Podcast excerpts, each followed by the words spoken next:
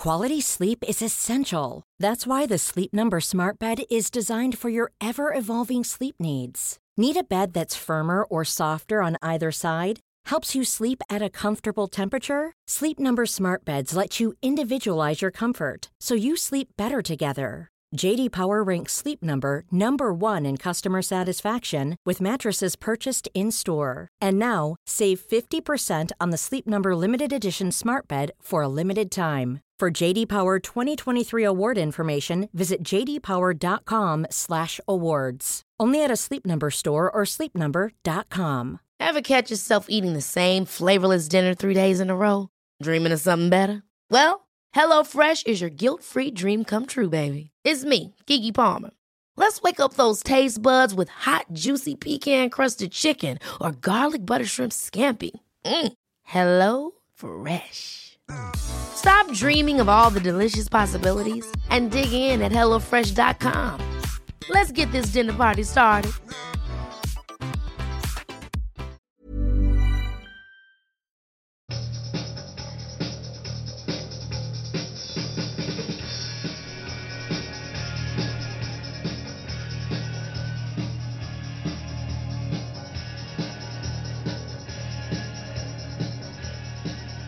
Hello and welcome to What a Load of Cobblers, Friday Night Lights, a Northampton Town audio show.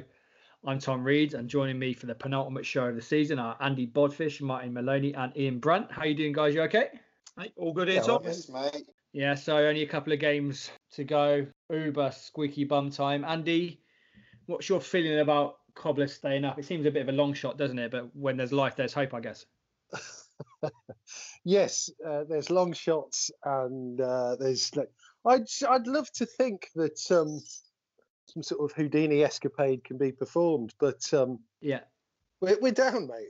We're down, Mm, and you know we we deserve to go down as well the way we've played this season. Um, but on a lighter note, um, my football moment of the week.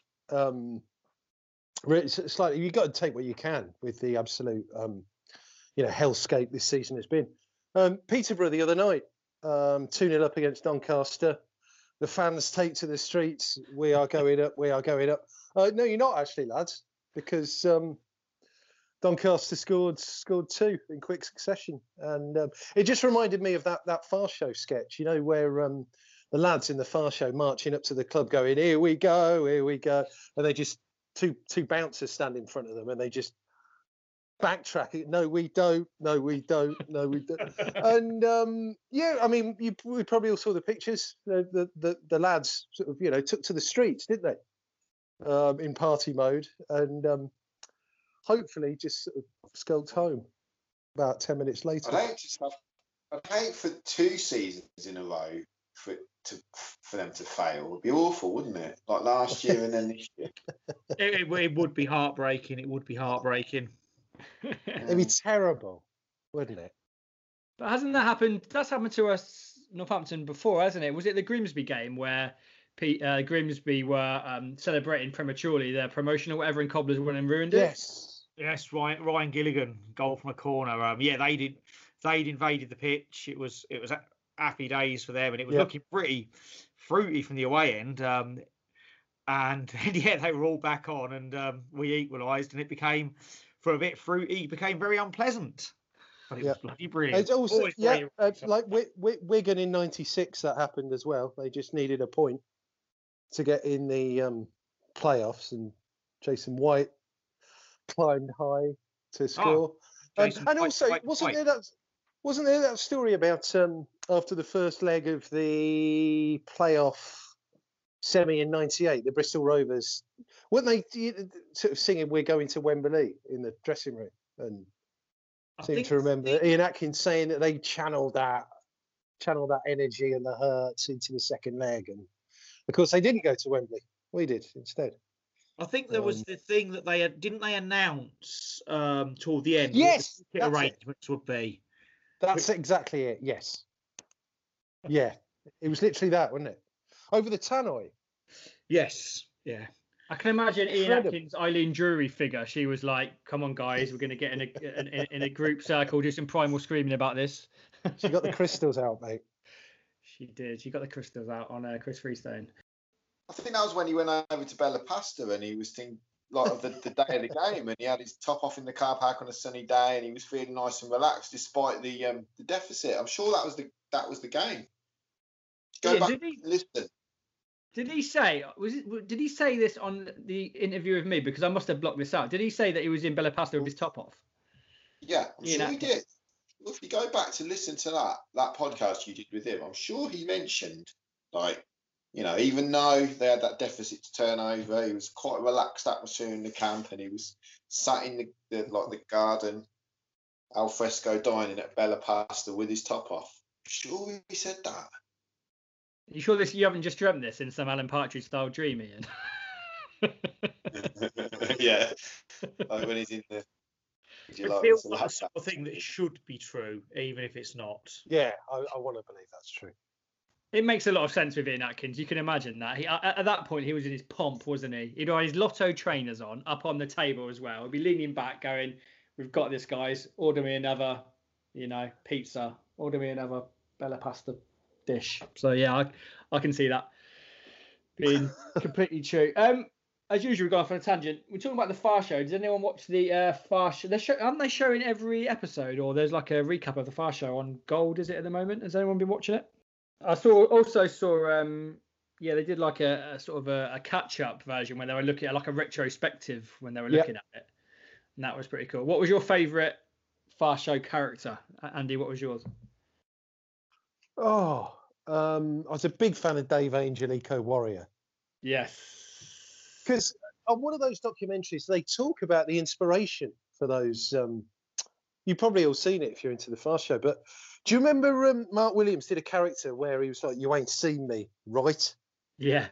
Yeah. Well, because I'm pretty sure that he said he was on a, he was standing waiting for a train at um, Waterloo, whatever, and the train, um, the train just happened to pull in, you know, where the dri- the driver's bit, where and just directly opposite him. So he sort of the train grinds to a halt, and he's looking straight into the driver's cabin, and the um, the driver just looked Mark Williams in the eyes.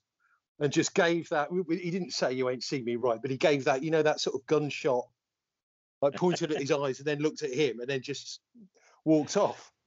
And that's where it came from. And and and um, Simon Day's wife apparently is um is like an environmentalist. So you're thinking that's where um you know Dave Angel Eco Warrior comes from. You know, sort of. They're just with a Frank Butcher element. I love that character. That was a that was a really good one. What about you, Martin? Have you got any favourite characters from the Fast Show? Oh, I definitely think Rowley Birkin QC. genius, genius. I'm sure I saw something where they'd seen an interview with a clearly sozzled uh, bloke out by the house law door at Pioneer, Yes. and it was like, well, it's clear where the inspiration was from. Yeah, I mean, Yeah. and, and you know, Swiss Toni, you know, it's just, oh, it's incredible. So it's pretty hard to choose, isn't it? One of my favourite. I will go to Ian first. Ian, what's your favourite, mate? You watched it a lot, didn't you? Um, I like competitive dad. Yeah. thought it was good. It's been in, it's been in a lot, hasn't it? Because obviously, like they're doing the old Boris Johnson. They're saying about this week. I've been mostly and when he came out, was it to pay respects to Prince Philip? Said he looked like that this week. I've been mostly eating. things. I mean, obviously, and obviously, there's been a lot of people saying, "Oh yeah, the Super League's a good idea," and then they use the John Thompson Arsenal fan like Yeah. meme when he's like, "Which which one are we?" Yeah. But I'll tell you, there's a. Do you know the lad who plays um, Paul in the Swiss Toni sketches? Yeah. He's, um, he's I'm quite quite jealous of him because I listened to a podcast he did ages ago, and he's like how he got into showbiz. He's about my age, and he basically rang up shooting stars. Like I think he got the number from somewhere, and he said, "Got any?" Uh, Got any tickets for this week's show? And they said, "Oh no, you don't ring us. You ring, you know, the studio." And he goes, "Oh, got any work experience?" And Bob Mortimer was like, he goes, go on then. Yeah, usually people only get work experience at TV companies because they're related to someone. Go on then, you cheeky sod, come in. And that was it. Yeah. And it went from there. That's and that's how his career started. And he did all like, he did, I think he was like operating the dove from above. And then I- think they went on tour with the Fast Show. And then, yeah, he ended up in loads of Fast Show sketches as well. yeah, that's like quality. Proper chancer, and him and his mate, he, he went he went to school with at Essex, and like they've both gone on to have proper careers off the back of Yeah. that. And, like his mate's been Game of Thrones and all stuff like that. So I just wish I'd made, made a cheeky. Might have made a cheeky phone call for work experience then instead of Halston Heath Garden Centre. My life might have been different, mightn't it? So with the fast show as well, don't you think? I mean, I was watching that about when I was uh, 17 or so. And then I, I didn't, obviously, really funny, and you love the characters, but don't appreciate how clever they are, sort of perceptive until you're a lot older.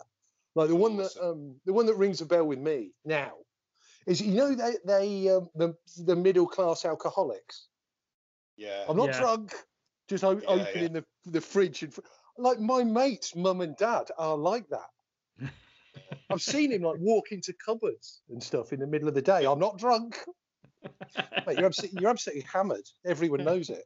But you can't say it out loud, you know.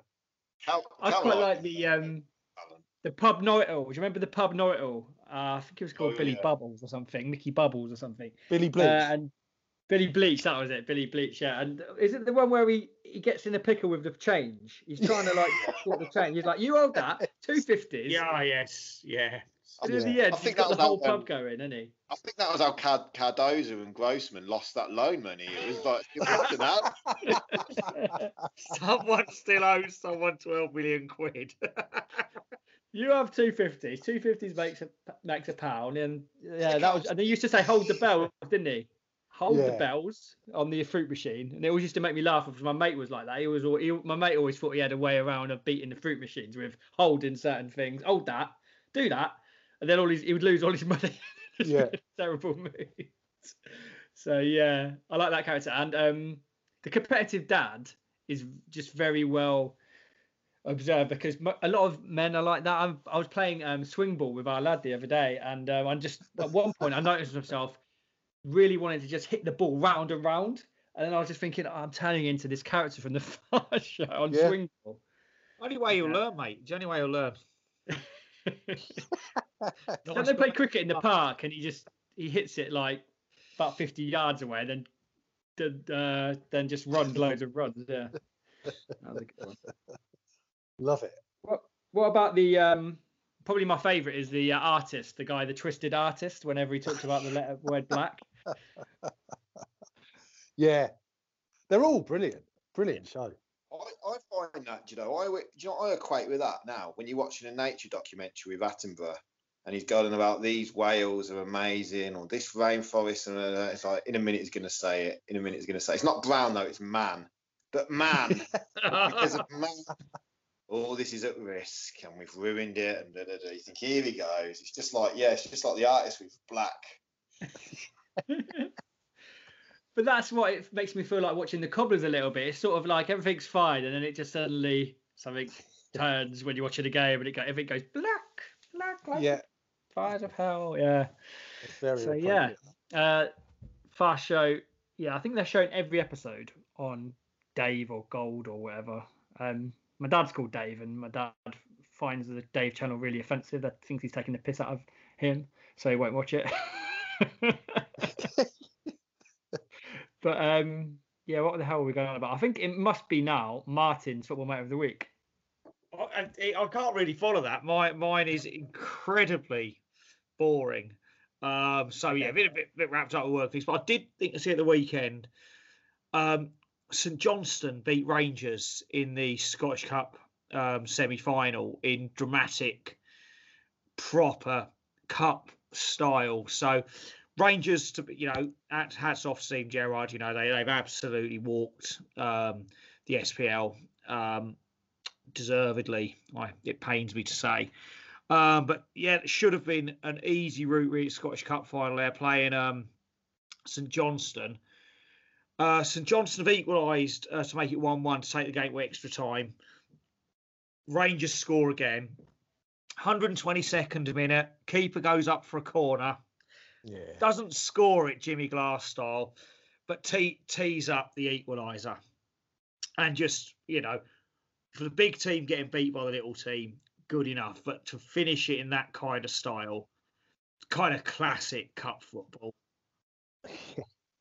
brilliant Where actually are St Johnstone? Is that is that a Glasgow-based club? I, I couldn't tell. No, you. it's per, it's Perth. So it's Perth, like isn't it? On the road between Edinburgh and Dundee, about halfway between the two.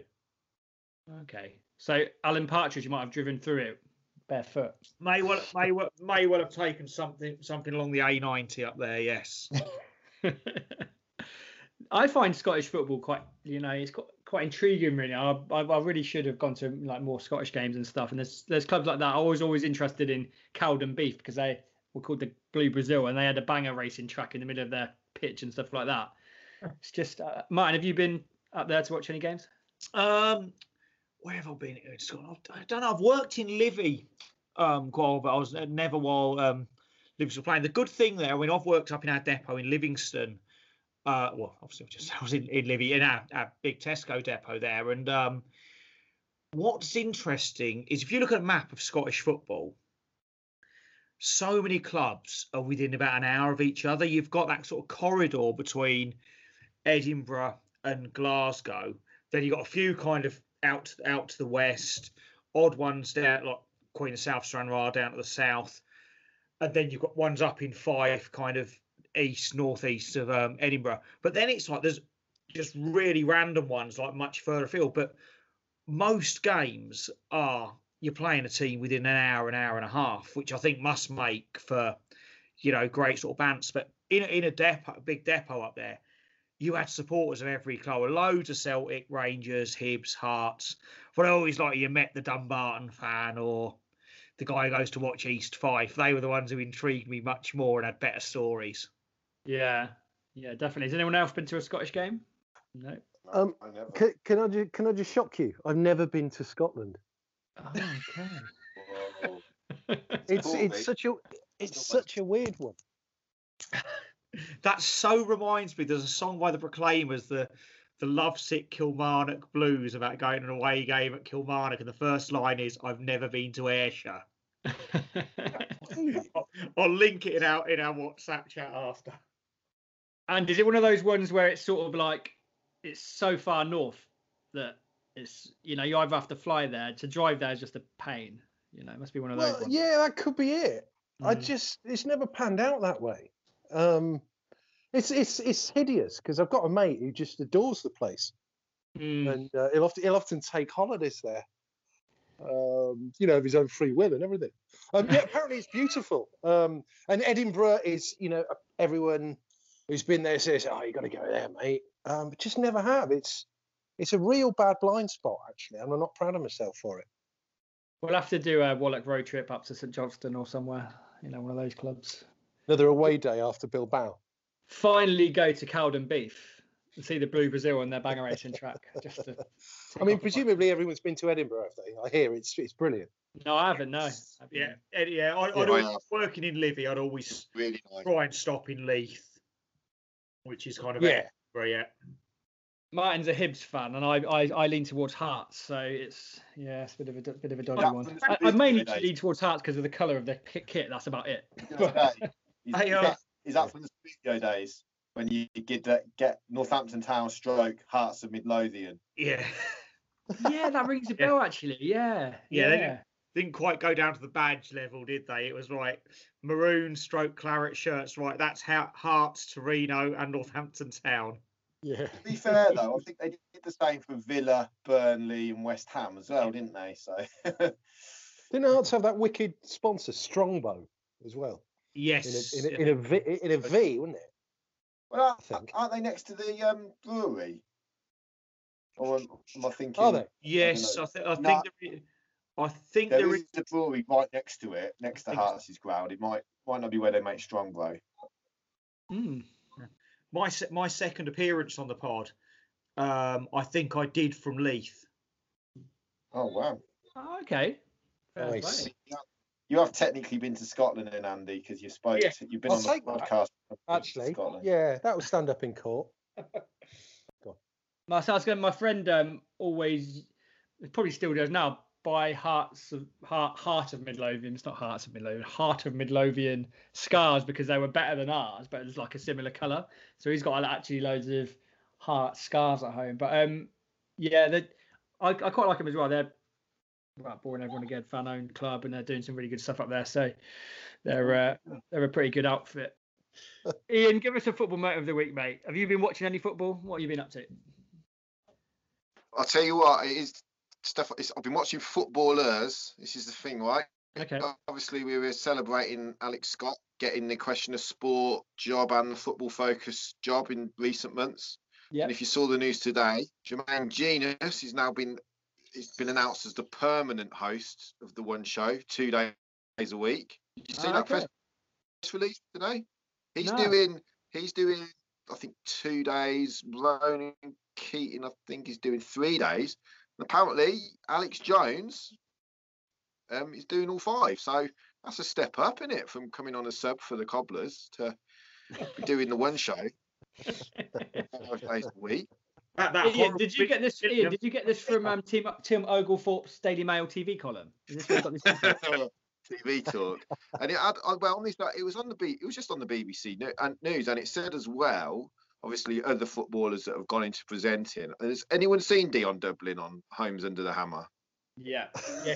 Unfortunately, unfortunately. It was a. What do you mean, unfortunately? Oh, my There I was can't, one- I can't stand property shows for loads of different reasons. But I was saying to my dad the other day, do you know when um they realised that the Wall Street crash was going to happen? Was I think it was when the shoe shine boys were talking about um trading stocks and shares. You know when a property bubble is about to burst is when Dion Bloody Dublin is talking about buying and selling houses for profit. That's what it's like for me. It's like, what what is he even doing there? Like, I don't get it at all. Anyway, sorry. Ian. He's, he's my- making a living, mate. my football highlight of the week was was D on this week on Homes Under the Hammer. He was in this Oh, house, and, um, and the bar. Can you believe this, guys? The bathroom was downstairs, right? And there was no staircase either. Like the, I don't know what was up with the staircase. It was just completely un, you know, un, unwalkable. You couldn't get up it. So he did a Yeah. bit of a joke. He like, and the, and it was like a really sort of eighties shower unit, stand up shower unit, and he pretended he was um on the teleporting thing on, on the Starship Enterprise, and he's like, "Beam me upstairs," and he like they did an effect, but he never, he never, he didn't work, he didn't get up there. But it was a good little, you know, good little moment. You get some good little bits on Homes Under the Hammer. I do like it. I like the music. I mean, like, I like the way they link.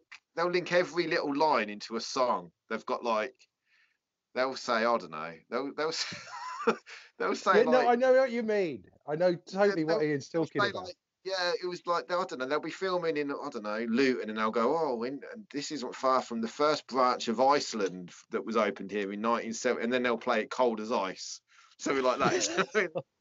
Or, or Martin, or Martin Fisher Price, bless him, will say, Yeah. "Oh, you open to turn a profit here, are you?" And they'll just they'll just drop they'll just drop in money, money, money by ABBA. you know, you've watched exactly. Talk about exactly, you editing by putting those programs together just in your sleep. but- but- Did he get his tube out, Ian? yeah, exactly. Dion Dublin's You- tube. That Martin Fisher, you though, what, you know when you've been watching it too much. When you start recognising the not only the landlords but also the estate agents that come and price it when they play that, they play that music that they used to catwalk to in Soccer AM, don't they? Or like a, a budget version of it, that dung dung dung dung dung dung, Yeah. and they and then like yeah, they'll have an estate agent pretend to look around the house. Love it yeah. just can't get I just can't get enough. But you do. I'm starting to recognise the landlords and stuff. Like there was one on last Oh. week. This this there's this landlord on last week, right? And he was going, yeah. And they're saying, what attracted you to this house? He goes, I've got a lot of properties around here. Me and my wife, um, we own some businesses around here, and we, we own some petrol stations and blah blah blah. And then at the end, he said, they go, what what's what's planned? What you got planned next? And he goes, oh, if I can't find the ideal property, I want a flying car. And they're like, what? and then like a few days later, there was this other lady on, and they were like, and she's like, oh yeah, I bought this property because we own a petrol station round the corner. I was like, that's the flying car bloke's wife. I mean, I'm with, I'm with Tom there. Just they just make my they make my bum itch. Property programs. So I we, we, we, think, what, we think thinking of putting it. We're thinking of putting a walk-in shower in. Well, how were you getting into the one before? You know, come point. on. And I'll you know, tell you- Martin Fisher. This is a door. This is a window frame. That's very Right, good, that bloke is stealing a living, mate. Yeah. It I is the most you hellish sort of TV. It's just like Oh, horrific. God. it's you know as much as anything you know you've got if you t- most young people without rich parents you know just owning a house is now is a, a tough aspiration Exactly. and people just kind of treating places to live as effectively opportunities to make money and it being Yeah. venerated on daytime tv it's just oh, it's, On it's the On the Wait, sick. I plus side, though, on the plus side, Tom has got a good episode title for this week's show: Ricky Holmes under the hammer. There you go. Yay. But yeah, no, I was just going to say, if only Ricky Holmes would sign for a club managed by a former West Ham player. The headline is written, isn't it? Holmes under the former hammer. It would just be sort. Ah. This is we a get driveway. If they could do the Holmes under the hammer like reveal thing, you know, when it's like before and after, if they could do that with the East stand, wouldn't it? Like, it's what it would I ju- So, but don't you know that six years later? It seems to be know. exactly the same. Some of them get it gone wrong. turned around really quick, but this one's going. Yeah, this one's took like well longer than six years now, isn't it? That will make a great sketch. That's what you call a project, isn't it? The East Stand. It's a doer upper. It's a doer upper. It's got no roof. It's got no walls. Or even better, get Kirstie Allsopp to put flower arrangements round it. You could do a lot with scaffolding. Uh, um, Actually, that's a good point. Didn't someone tweet you, Tom, this week about um about that penalty? Um, uh, uh, and someone and someone else said about someone missed a penalty and it hit Yeah. one of Tony Ansel's hanging baskets on his b- burger van. It I don't remember the burger van in the hotel end having hanging. I know No, runs me neither. I know now runs Abington Park Cafe and stuff, but I didn't I didn't know like he uh, he'd gone into That's- it like It's exactly the same when I saw that. Uh, was it Dr. Tall Paul Roy that tweeted us that? I think he was. I think he might have been was, talking yeah. about Dean Thomas's penalty, maybe, but apparently it was so bad that it knocked down some guttering and yeah, and some hanging baskets or something like that. It's like, but but you wouldn't put it past Tony Ansell to say like, right, it's time to it's time to invest a little bit in our portfolio here. Let's put some hanging baskets in, and then lo and behold, But if- you know what? started. I would love that. I would love that. Like, did you see that Australian game? Was it David Squires? It was at that Aussie game, and behind one of the goals, they had like an advert, and it was a giant inflatable ketchup bottle. I'm all for like decorating football stadiums just to make things a bit more interesting. Why not?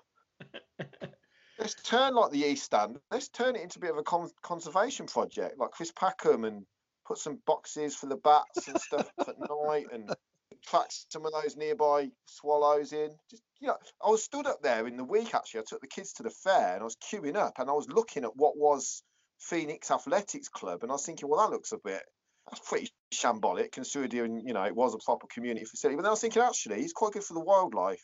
Attenborough would be pleased. Has anyone actually seen, and Martin will have because he's sometimes he actually sits in this part of the stadium, that owl in the East Stand, the plastic owl. Yeah, Yeah. I've seen that. Yeah, they, I think they got one at. Well, you you got them in the west End, haven't you? One at either end, I think, to scare away the birds. Is it a real owl or is it a plastic owl, Martin? Because owls don't move a lot. If it's a real owl, it's it's seen. Was it the Medusa or whatever? Because it appears to have tu- turned to a kind of stone-coloured plastic. I think it's a real owl, and someone's forgotten to. You got if you're listening, James Whiting, Gareth Wilshire, make sure you go and feed the owl. I don't know how you you do it particularly. You have to get one of those like falconer's gloves with a little bit of like meat on it. Try and cool it down, but I think in lockdown that owl has been neglected. So yeah. Um, but I think about the back of the East Stand though. I think apparently some. Do you know the the TV show Chernobyl? Has anyone seen that? Wonderful, wonderful piece of television. Amazing show. Yeah. apparently they're using they're going, they're going to try and use the back of the East Stand the athletics track for a, you know the, the new set. So at least it's got some use. Wouldn't be surprised. uh, let's let's move on. We've been talking rubbish for ages now. Let's move on to the cobblers underrated 11 we're on to the forwards now. It's pretty much finishing it off unless we go into underrated managers physios god knows what else. But we're on to the forwards. We've had loads tweeted in so um, thanks for everyone that has tweeted in. Um, any of you guys got anyone off the top of your head for an underrated forward that was, uh, you know, underappreciated at Cobblers? I think that I think our um, our followers and tweeters are off. They've out they've outdone anyone I had. I don't think it, I've got anyone on my list that hasn't been tweeted in at least a couple of times. Yeah, fair do. So let's go through some of the ones that people have tweeted in. Uh, let's just start at the top. Um, Gavin Foster often tweets us. Michael Smith and Louis Moult. Now, Louis Moult rings a bell, and he he was a decent striker under Boothroyd. I think he went up to Scotland. But um, Michael Smith, anyone? Yeah, bit big, strong lad on um, quite tall. Came on loan from oh, someone championship. Tall, fair haired guy. Didn't didn't score very many. Yeah but looked an abs- looked an absolute beast. Really, really strong. I think he did. He scored, I think, one glorious header up at the um the south stand, but just yeah, didn't never seem to um kind of put it all together. I th- I think he may have been on loan at AFC Wimbledon the season before. I remember thinking, yeah, even lad Harry Pell in centre midfield for them were like absolutely fantastic players. And it was like when I heard we got Smith, it was like, oh, this will be good. But yeah, never worked out. But looked like all the ingredients were there. And I think he's playing champ. Might be at Rotherham now. Um, done all right for himself. Yeah, fair play. I'm just um, I brought up uh, Dr. Tall Paul Riley. I think he's in Australia. So hello, all the way in Australia, Paul. Um, I think he's one of Jefferson Jefferson Lake's mates from back in the day. He did tweet us to say, this is going back to the old penalty thing again. Uh, he hit one of the hanging baskets by the Tony Ansell hut at the back of the Spion Kop once, which emptied its contents on the man below. so Just... there it is for everyone, guys. If anyone else can corroborate this, maybe you're the man that had these hanging baskets landed on your head. Like, not only do you watch a terrible penalty, you got the contents of a hanging basket on your head. So if you if that is you, just can you tweet us in? um, let's go back to some of the. That, go on, mate that's a Danny Baker calling question. If there isn't, you know, anything funny that's ever hit you on the head during a football match, uh, yeah, a hanging basket, a geranium. I don't, I don't really know what goes in a hanging basket, but a geranium sounds reasonable. um, yeah, so let's go back into some of the underrated players. Now, Andy Preece, that sounds like a 19 late 80s player, Andy Preece. Am I right? Yes, yeah, came yep. out 88, 89. I, I think I remember him playing in Charlton. We played Charlton in the Cup, I think.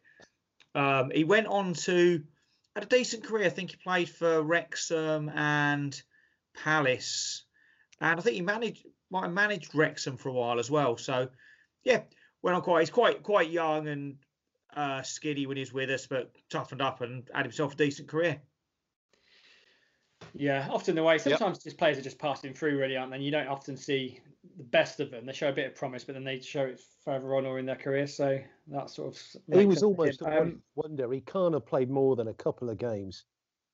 No, I don't, don't, think he may. I reckon he maybe started one or two, if that. Yeah. Play. Uh, Andy can get his book out and have a little look while we're talking. He's. Uh, I will do, mate. I'll have a rummage. uh, Jefferson Lake can't make it tonight, but he's tweeted it us in. Uh, Pat Gavin scored two of the most important goals in the history of the club. However highly he's rated, it's probably not enough, and that makes like loads of sense in terms of Pat Gavin because you can't underestimate his impact. And people were saying basically, if we'd have gone down at that point in you know in that season, we'd um we might not have made it out in the same way that you know the club that we support now. Do you reckon that's that's right, guys? Martin. I yeah, I I think um, the early nineties it wasn't you know the club wasn't necessarily um, as well. Oh God, we've had our troubles with how well run we are, but you know I think they, yeah. they keep a decent eye, eye on budgets and whatnot. Back then, it could be a bit terminal because things were a bit more amateurish, and we you know we did see clubs that disappeared almost without trace. So yeah, it could it could have been a worse one. You know, I mean, these years, you know, we could have you know, we could have an awful season next year and do a bit of a Southend, like was like Southend nearly did, go down again. But you'd think, oh, it's probably not the end of the club. It's you know, you're going to be on a lower budget. You'd still, I think, have feeling you come back. But back then, you could have got in a spiral, and you know, you, you Stockport County, your York City many years later. So I was at, look a long, long way from ever getting back.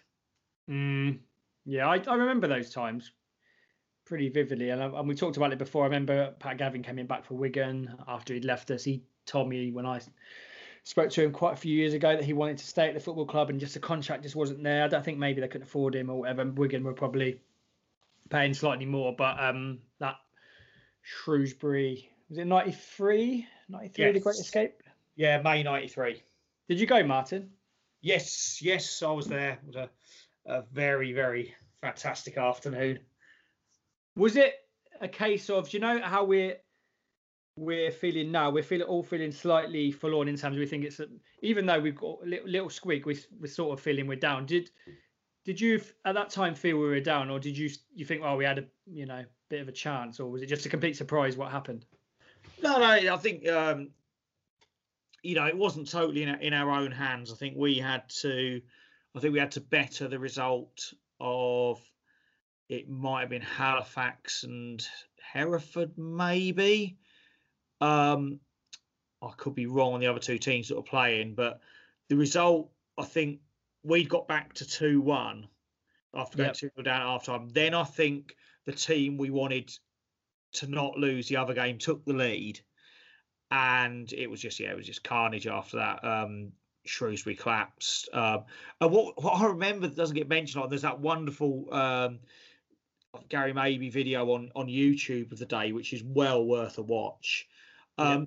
There were some Bury fans down there because they needed our result. We basically us beating Shrewsbury meant they were in the playoffs. So I guess not everyone was playing at the same time as as you would do now for things to be fair. But yeah, it was a quality afternoon. I mean, being so so young, then my mate had driven down, and you know we just had a had an absolute ball. I think if um you know doing it these days on the bus with pub stops and things, it would have been a much more liquid affair for me.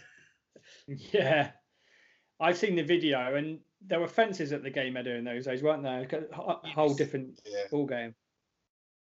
Um, you see the fans spill over from the fences at the end, and uh, that ground's not even there anymore. It was quite well located, wasn't it? It was down near the river because the, the, ball used to go in the river, and the man with the coracle used to go and get it, didn't he? That was uh, yes, yes, Shrewsbury.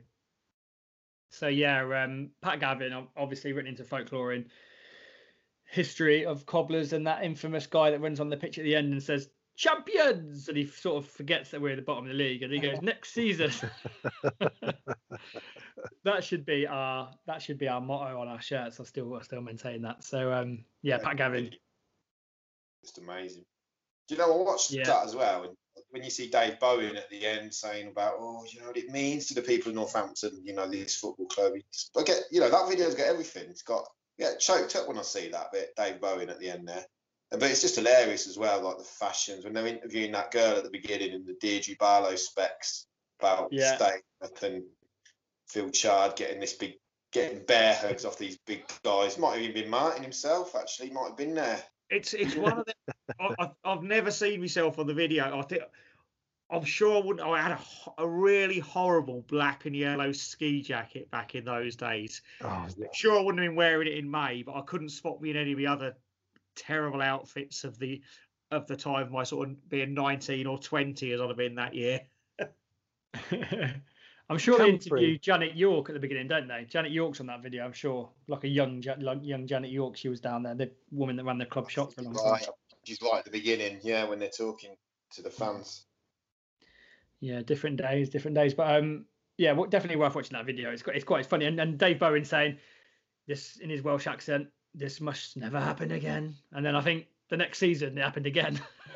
well, we only, we only it because of the um, yeah, because on a technicality, didn't we? Yeah. Kid him in stone. Yeah, it was. It, I mean, it, what it was. A, it was a disgrace that we were allowed to stay in the league um, so many times, and you know, with a shit ground, it's um, a bit all like the this, old, this, old boys club. All, exactly. All this scandal about the Super League being a closed shop. Hey, we, yeah. we we don't. This is exactly what it was. I mean, they and before that they had re-election, didn't they? Yeah, mm. and that again, it was just it was just favours and like uh, not funny handshakes, but you know, clubs like Crewe and Northampton that needed needed those votes to stay in more often than not, you know, it probably gave some leverage when they were selling players. Mm, yeah, big time. Yeah, one of the best things they did, putting relegation in, I think was fantastic. And I'd love them to go to four up, four down. Um, I think it would it would make it less scary to be relegated to the National League. Because I think two up, you know, when it was one up, it was hard because you had to have the best season out of those clubs and always be a couple with a bit of money or good manager or get a good side together. And two up is better. But you go four up, four down, I think you'd you'd really invigorate the National League. It'd be scary for Cobblers fans though, because we'd no doubt be down there at some point. So yeah. It's all, all about. I mean, if you got a, if you factored in a promotion and relegation playoff into that as well, then you yeah. get some fantastic matches. Well, you, you, could you could go two in the playoffs from the conference. Yeah, exactly. Two, yeah. two up automatically, two in the playoffs, or three up automatically, two in the playoffs from either end for that last spot. Oh, that that could be great. Could you do that thing of like a playoff literally between the the team in the, uh, from above in the relegation zone and then the team from below, and they face off each other, and whoever wins that. Yeah, that that was the the first season we had the playoffs in 86, 87. It was the third or fourth bottom team from one division, and then the three, fourth, fifth, and sixth, say, from the division below. Yeah. Didn't they? Didn't they play some of those games at neutral venues or something? Like was this before, was this like the final? Because I remember seeing in the con saying it's been confirmed if Cobblers get in the playoffs that the neutral venue the game we played with will, will Wasn't it, that's, Leicester. I thought that weren't they just home and away two legged? It was might I be wrong there. I think the the semi-finals were home and away, and I think the finals because I think oh, now you're talking. No, I think the final was two-legged as well because Aldershot beat Wolves that season which yeah. is amazing, amazing combination results to think about right now. And that was beating them over two legs. So Aldershot went from winning the playoffs to in a couple of years being out of business then? Well, I think a good good 10, 12 years later, I think. Yeah. Well, maybe not that long. Yeah, well, yeah, some so along those lines. And but to be fair, Wolves had nearly been out of business in the the years previous.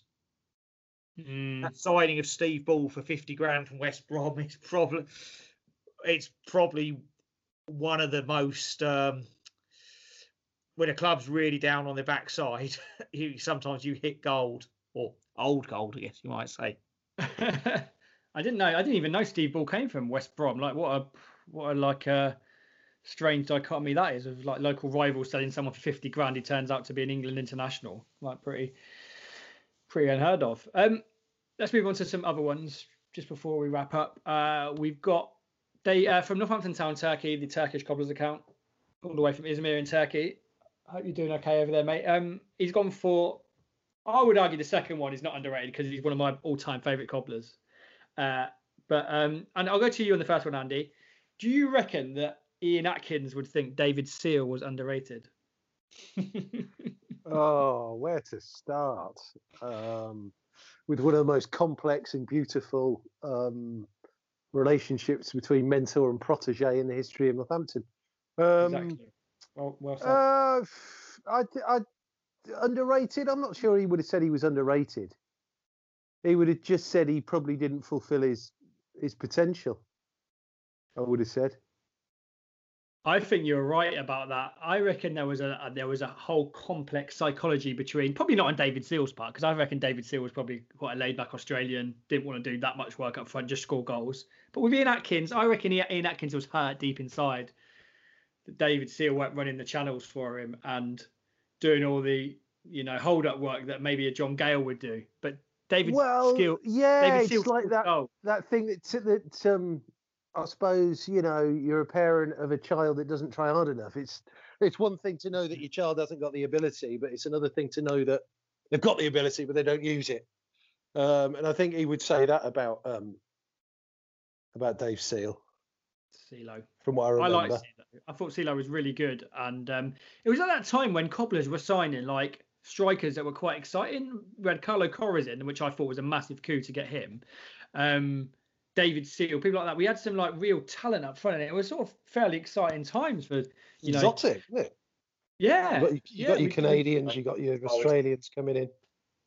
Mm. Jamie Forrester, um, Steve Howard around the era. Yeah, Yeah, not so bad. yeah, um, I just think the David Seal thing when um, Andy went to uh, Ian Atkins' house and Ian Atkins was basically saying to, you know, Andy, Andy, tell us what he was saying. He was saying basically that you'd have to, you have to, you have Well, to say yeah, something it about was, David no, it was more at the. T- it was more um, when we sort of went to see him on a Monday. Really, um, I think he was over the seal thing by the time it all went um, a bit pear shaped. Him and the club, but Hmm. yeah, he was just saying he was trying to use us. He was trying to use local media to say, "Can't you put out the story that um, you know Ian's disappointed in David?" type thing.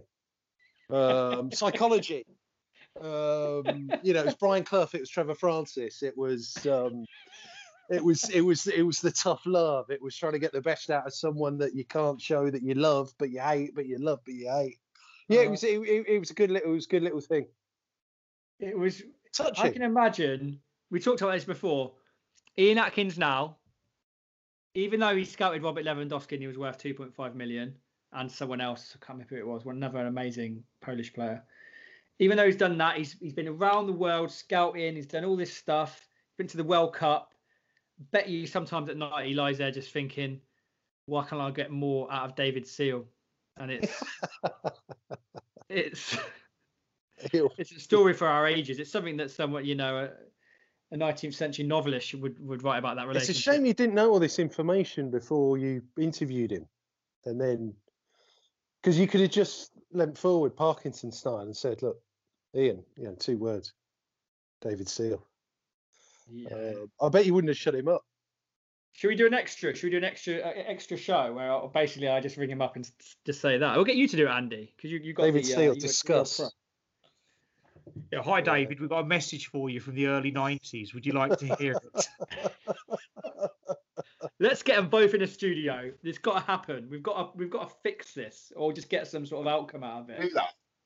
Remember that Damned United with Don when they invite Cloughie in and then Don Revie's there. Ooh, Yeah, Oh yes, that in TV interview. ooh, Ambush Yeah. interview. mm. Well, what an amazing film that is, by the way. We We've could, I'll got- tell you where you could film it. You could film it in like the empty sort of like um, derelict Chicago's, couldn't you? For a bit of atmosphere. It'd like Get Carter, wouldn't it? Andy could bring out a sizzling platter that we've made on a makeshift stove up the back just to try and set the scene, put it between the pair of them, and just say, "Guys, it's time. It's time to talk. Time to I talk." just, what's going on." Yeah, I'm visualizing the props now. Necking wine out of a bottle. Um, that would be happening somewhere in the background. It'd be like a Hogarth painting. Gin Alley. But um, Seal seems to have gone off grid, so maybe he's like scarred by the whole thing, and he just doesn't want to talk. We're gonna have to, we're gonna have to put some money up to get him to get him out, to get him up to Northampton again. But like with with David Seal and Ian Atkins, we haven't got much content over the summer, so that could be a good filler. We'll just do like we could do it with other people, famous other people that have fallen out of the football club. Who else has fallen out? oh, Uh, well, you could like get Gary. Someone mentioned Gary Thompson, didn't they, as an underrated striker?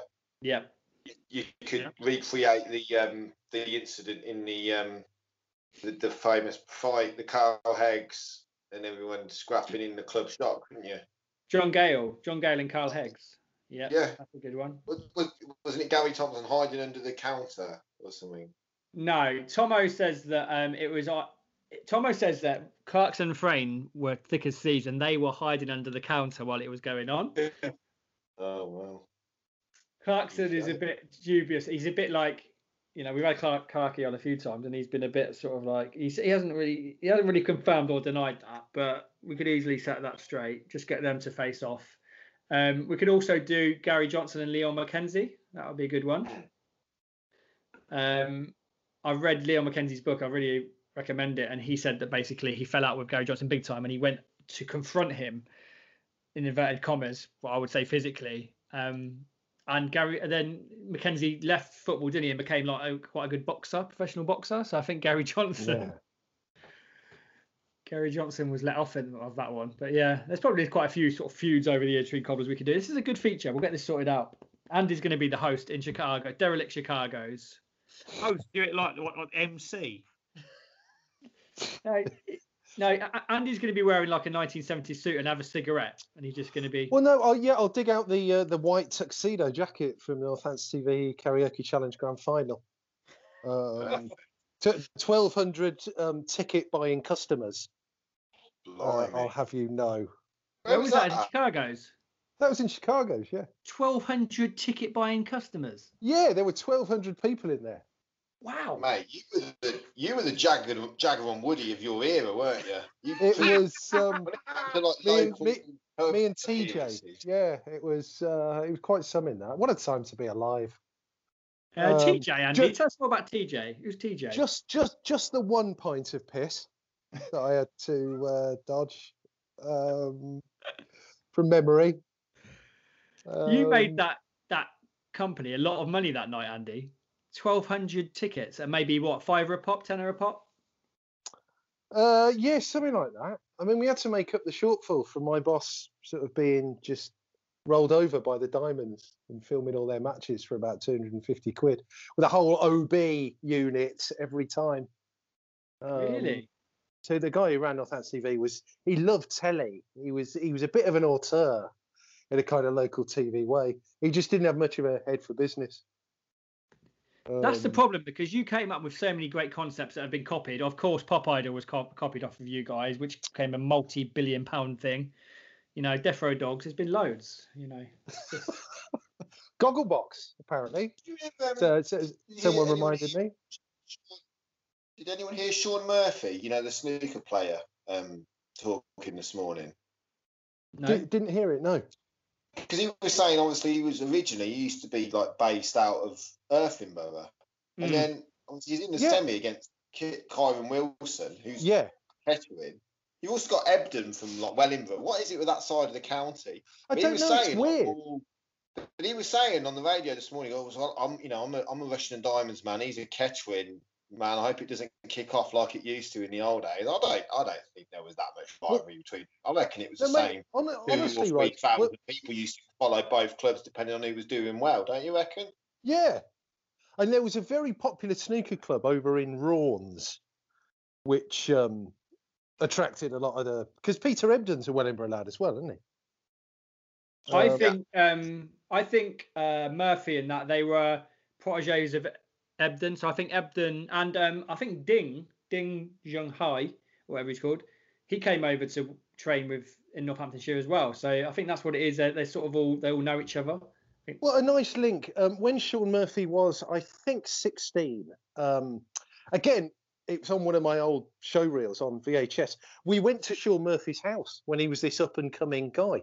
And, there- you know, I played a frame of snooker with Shaun Murphy on his um, on his table, you know, that his dad had built an extension and got him a nice big table and whatnot. And yeah, he's a really, really nice guy. Really nice guy. How did you get Um, on with? Did he did he thrash you off the table? Uh, yeah, I, th- I think I beat him. No. you Of course, I, liar! of course I didn't. Of course I didn't. I thought you were going to say that Shaun Murphy was um, Northampton TV karaoke, karaoke challenge winner. I thought Yeah, it went- I mean, it went down to the black that frame. Um, of course it fucking didn't. Um, but yeah, I mean, so did a nice little piece to camera, and he he was a super super guy, um, and clearly still is when he's interviewed and stuff. Um, you know, very down to earth guy. But yeah, there was a big there was a snooker hall in Raunds that was very popular, and again we went over there back in the day to do an evening with Dennis Taylor. Um, did a nice interview with Dennis Taylor one night, and he reeled out the stories that he tells every night of the year, um, but with a smile and uh, you know a bit of Irish Irish charm. And yeah, that was nice. did you beat him? all, as well, hap- all happening back then. All happening in the in the town and the county. Andy, did you beat Dennis Taylor as well? Because you seem to have beaten pretty much every world champion of snooker. yeah, I think I did actually. Yeah, that was more comfortable that night. Mm. Um, yeah, two century break. Yeah. No, I mean he, he he just went he went through his trick shots and they were excellent. Just And see- again, I'm getting tired of saying this. I've got all this on VHS somewhere. Bodfish on the black for the World Championship. exactly. at the MSC Arena. Um, Andy, tell us quickly. Tell us because it's interesting uh, for anyone that can remember Northants TV. Didn't there was some sort of early uh, prototype of Gogglebox, wasn't there? Um, well, apparently, I was reminded of this. He says, without much faux modesty. Um, so someone reminded me of this only last year. He said, "Gogglebox, you came up with that idea," and I was sort of like, "Yeah." I mean, we used to chat shit about a lot of things, um, because we, just used to come up with it with really cheap ideas. You know, um, let's come up with an idea and make sure it doesn't uh, cost too much to make. If it does, let's ring Kingsley Fish Bar. Uh, see if they want to uh, buy an advertising campaign around it. Um, seriously. And then the guy who got the Kingsley Fish Bar advertising contract, he he he, he turned out to be a thief.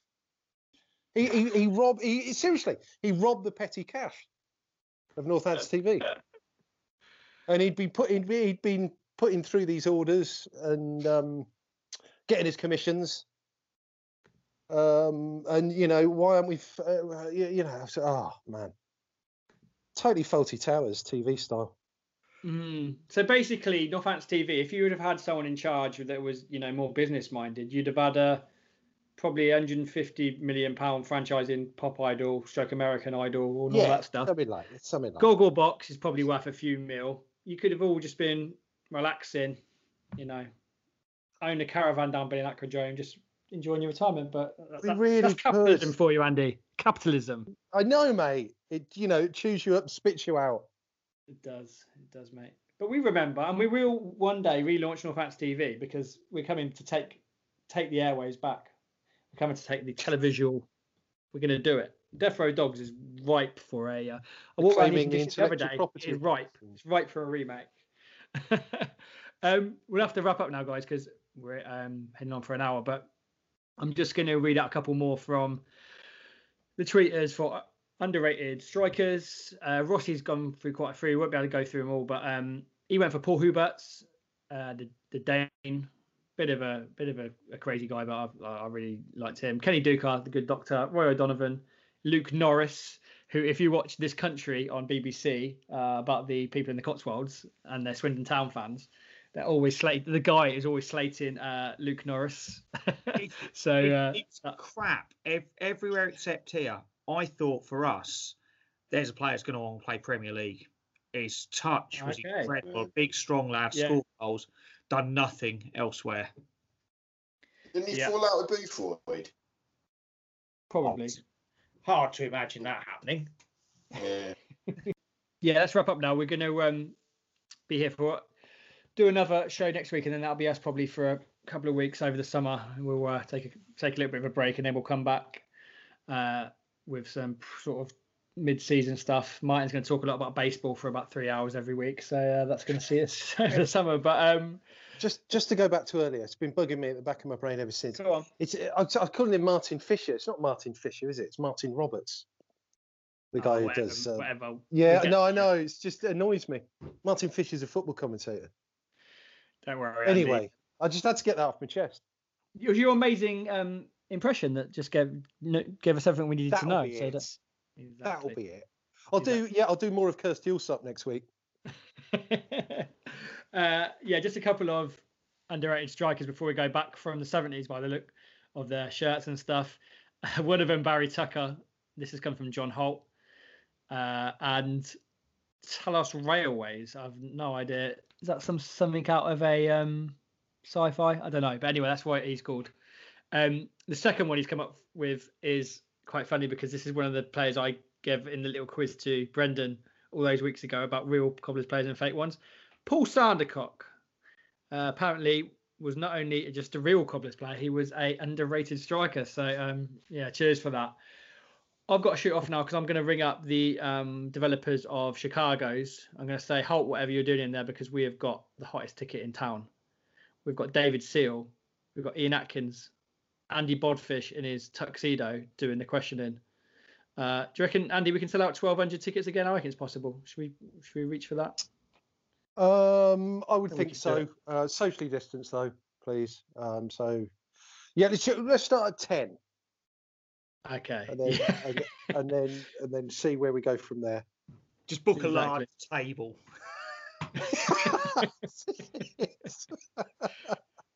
I've already promised David Seal 50 grand for this, so we've got to make it up somehow. We got, we got to get the. Oh, yeah, gotta get get my old boss at Northants TV to do the brokering. Yeah, exactly. But um, anyway, guys, enjoy your weekend, and uh, if you're watching the game or whatever, hopefully so we get something out of it. If not, um, we'll be back next week anyway. Take it easy, guys. Cheers all. Cheers, See you later. Bye. Cheers, guys. Bye bye.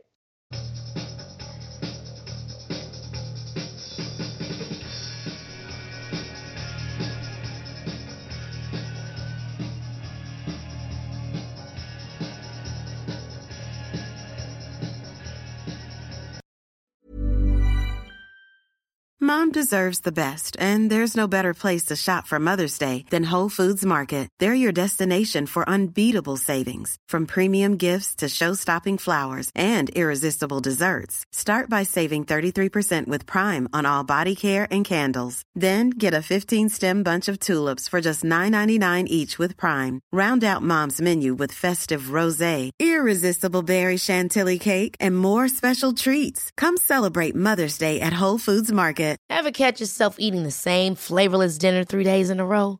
Dreaming of something better? Well, HelloFresh is your guilt-free dream come true, baby. It's me, Keke Palmer. Let's wake up those taste buds with hot, juicy pecan-crusted chicken or garlic butter shrimp scampi. Mm. Hello Fresh.